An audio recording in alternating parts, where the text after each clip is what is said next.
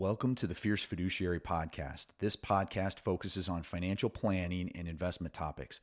Our goal is to help you make better financial decisions. We are fierce advocates of fiduciary advice. What does fiduciary mean? It means that anyone who advises you should always put your needs first. We hope you get some value from this episode. Thanks for listening. Standard housekeeping.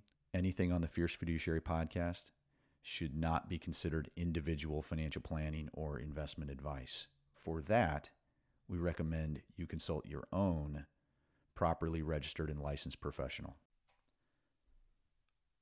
Welcome to episode 22. I'm Brian Beasley, and with me again is Dan Albert. Good morning. Good morning. We talk a lot about risk. And it's one of those things that's hard to get your mind around, especially if you're an individual investor, or especially if you're trying to do things yourselves. There's not a lot of ways to measure that accurately and to, to understand even what you're even talking about. And you'll sometimes hear people use the word and they're meaning two different things or three different things. So we thought we might just kind of real quick give you a, a quick rundown of ways to look at risk. And the most common one, if you're looking, if you're hearing people, is you know online or if you're reading reports about the risk of a portfolio if you're looking at uh, something like the uh, something's called the efficient frontier you'll see risk measured as what's called volatility itself. So how bumpy is the ride over time of that investment? And the most common way of measuring that is called the standard deviation of the returns of that investment. So if, you know, how bumpy is the ride and how wide is that bell curve of possible outcomes the higher the standard deviation, the more volatility, the bumpier the ride. That's correct. So if you're looking at a website that look and looking at the statistics on a fund, an index fund, or or if you can find this on a stock, you're looking at the standard deviation number, and higher is bumpier. So generally speaking, something that's like the stock stock market index is probably going to have a standard deviation somewhere in the teens, like 15 to 20, depending on the year, and depending on the time frame you're looking at too. So you could look at the volatility of something during, say, 2008. It's going to be very high relative to the long-term history of that thing. But standard deviation and volatility, that's one way of looking at risk. So higher is bumpier But many people will tell you, hey, if it's a bumpier ride, sometimes that implies better returns. I don't care if it's bumpy in the upward direction. That's good risk. And truthfully, psychologists have identified that people are three times more sensitive to a downward move than they are to an upward move in the same amount. So if you're down 10%, you feel three times worse three times more emotion if it's something's down 10% than if something went up 10%. Something goes up 10%, you're like, eh, that's pretty good. Something goes down 10%, you're like, ugh, this is really awful. Or 20 or 30 or whatever, but you you feel worse about declines than you do. And that probably makes sense mathematically. It's hard to get that back if you lose 50% of your money, you're going to now double it to get back, and that's hard work. So, there's a term called drawdowns. So a drawdown is when something declines from a peak, from an all-time high and starts going down and it's how far does it go down before it finally goes back up for say a month. So how many if you're looking at things monthly, how many months did something go down? How far did it fall? So a drawdown, like a bear market, for example, could last 14 months or 18 months, and it could be a 30% decline from the bottom, from the top to the bottom. That's a drawdown paying attention to drawdowns can be helpful because you understand okay, what's my personal limit there? Then there's risk over time. So, something's kind of interesting. If you look at the range of returns from, say, mutual funds in a certain category, and you look at something that said, hey, what's the best returning fund for, say, the last month? And what's the worst returning fund for the last month? Oftentimes you'll see a big wide difference there. The best maybe had a great month, and the worst maybe had a really awful month. I mean, unless you're talking about index funds that are all copying copying each other.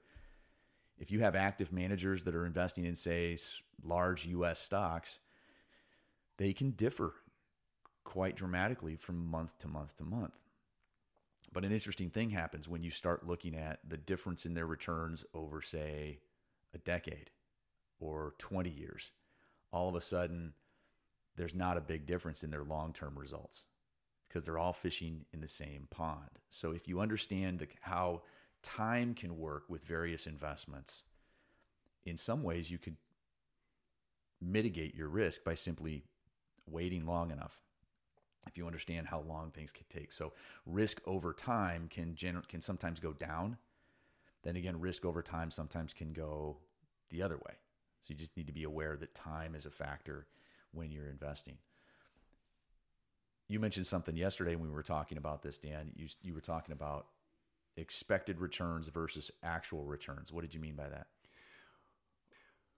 When you look at volatility, as you were talking about a, sh- a short moment ago, that gets into this expected versus actual and you need to understand that there is volatility. Some people actually look at the S&P 500. They say, "Hey, 10% returns historically." They think of it like a CD where like clockwork every year they're getting 10% returns and it doesn't work that Not way. at all. And so therefore, if somebody is going into it not understanding what they're getting at, uh, what they're purchasing and how the investment works, their returns could be very different than what they were expecting. And the risk there is that if that happens, they could then make a horrible decision and get out of something that was in over the long run might have benefited them and done the job. But you need to understand how that bumpiness can affect things in the short run. You need to understand over different time frames what the odds are of a, a good year or a bad year or what the range of returns. Because really, you, you look back at the annual returns of like that S and P 500 that you were talking about, and yes, maybe they're infl- the the uh, returns have been inflation plus seven over time over the last hundred years or so. But the number of years where you actually had a 12 month period that did exactly that is like few and far between. You know, it's it's very rare. You're you're usually either much better than that or much worse than that. It's it's zigzagging back and forth, and over time, that's where you're getting that inflation plus six and a half, inflation plus seven, or or ten or eleven percent returns, whatever people are hearing or get anchored to, whatever they're quoted. So understand, making sure your expectations are aligned with reality. You know, if they're not, you're taking a psychological risk, you're taking a behavioral risk because the market's going to do what it's going to do. But if you don't understand how that thing behaves, you can you can get surprised, and that could be a bad deal.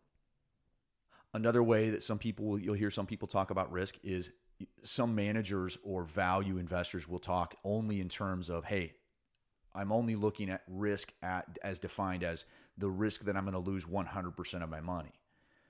And for most people who are really scared of investing, they may be thinking that if they invest, they can lose 100% of their money when they do it.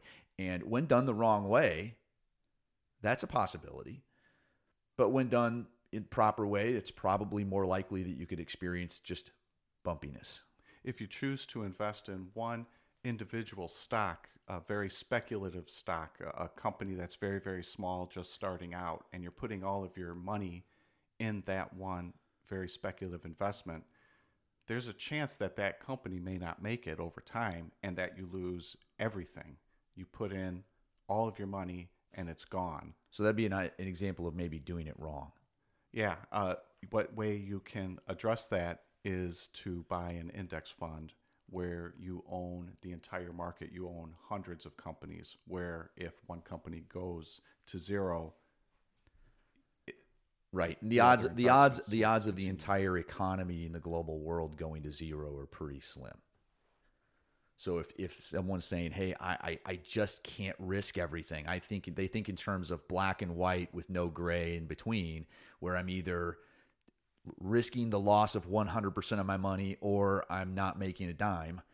Well, there's a whole big world in between those two extremes. So when you hear people talking about, hey, you know, and then the other side of it is, is true as well. It's like, hey, uh, you only lose money if you sell. Well, true, but over time, guess what's going to happen? If you hold that thing that's gone from maybe technically somebody out there still owns some shares of Lehman Brothers, the bank that completely went under in 2008, and its shares are still theoretically out there where they still have something, or they own a bond that supposedly Lehman Brothers owes them, and it's still showing up on their statement for 13 cents. And the truth is, they haven't, quote, realized, end quote, their loss as far as the IRS is concerned. But over time, you were depending on part of that money to help fund your child's education or your retirement. And if it's not there anymore, uh, you may not have realized it for tax purposes, but you know what? It's kind of gone. Lehman's not coming back. So there is there is sometimes a risk you lose everything, but the way you do that is you just mitigate that risk and by spreading it out. Um, the odds of losing everything are pretty darn slim.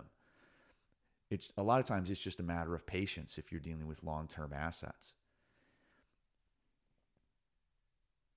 Another big risk we were talking uh, earlier. You were talking about expectations versus realities, and the big one we see a lot is there's a risk that sometimes happens with people where their results are different than their friends and relatives results or at least what their friends and relatives are telling them at the parties or the get-togethers or the soccer fields. Hey i was up x percent last year. Hey i'm doing great because i bought blah blah blah blah blah. No one tends to talk about their losses so keep that in mind. But this idea this this fear of missing out you'll see fomo f-o-m-o the acronym put out there or uh, it, it, the risk there is that if you're too far away from your friends and relatives, or at least what they're, quote, bragging about, or if you're not centered in your own understanding of things, the risk is you could get swayed wrongly by people you trust who don't mean you any harm. But sometimes somebody's just bragging about their best thing. You should be very careful taking that as I'm going to put all my money there sometimes t- they're talking about something they've owned for 30 years and it's been great for them but that means nothing about what the next 30 years is going to be. So sometimes you're the people you trust the most your friends and your family you got to ask yourself are they even competent? Are you getting the full story? And does your situation exactly match their situation? And doing what they're, they're doing is that going to fit you it's really hard to tell how somebody's doing by looking at their lifestyle. And so there's a big risk if you're fit, if you're putting too much credence in someone who quote knows more about this stuff than I do. You got to ask yourself, do they really really know what they're doing? Were they maybe lucky? Did something just work out for them? Or are they only telling you a piece of the puzzle? There's a lot there's a lot more to understand to get that perspective. And simply following along with the crowd or following along with with what others are, are doing anecdotally um, that can actually increase the bumpiness of your ride at the very least if not put you in a position where you've maybe made a speculative bet on something you should not have. So you have to be very very careful with that.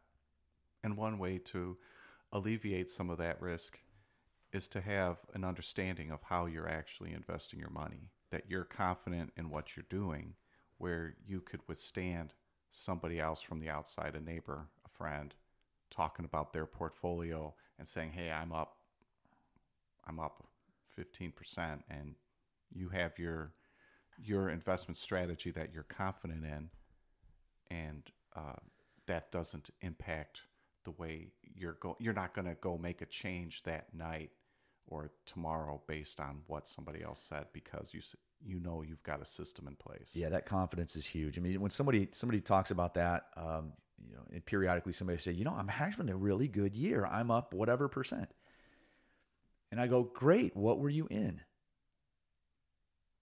And odds are they were in something that did well. They were in a category that did well. They were leaning in that direction that year. And uh, those people never say the same thing when they're down another down some percentage because of that same exposure. You know, you and I've both had experiences where we've had clients call up and they were they were they're inquiring. They're saying, "Hey, uh, how come my portfolio is down that one month?" We go, "Oh, well, it's." Uh, we look at it, and sometimes it's the overall market was down. because that happens. That's bumpiness of the ride. And on occasion, it's it's uh, we'll have clients that they'll own one thing that they were in love with, one individual stock that's on the side that they've parked it in their account that, that, that we manage, and um, they say, "Hey, that one month it was really horrible. Is is there something wrong with that system you guys are running?" And we you dig into that and you find out actually the culprit of that month's return was that stock you're in love with.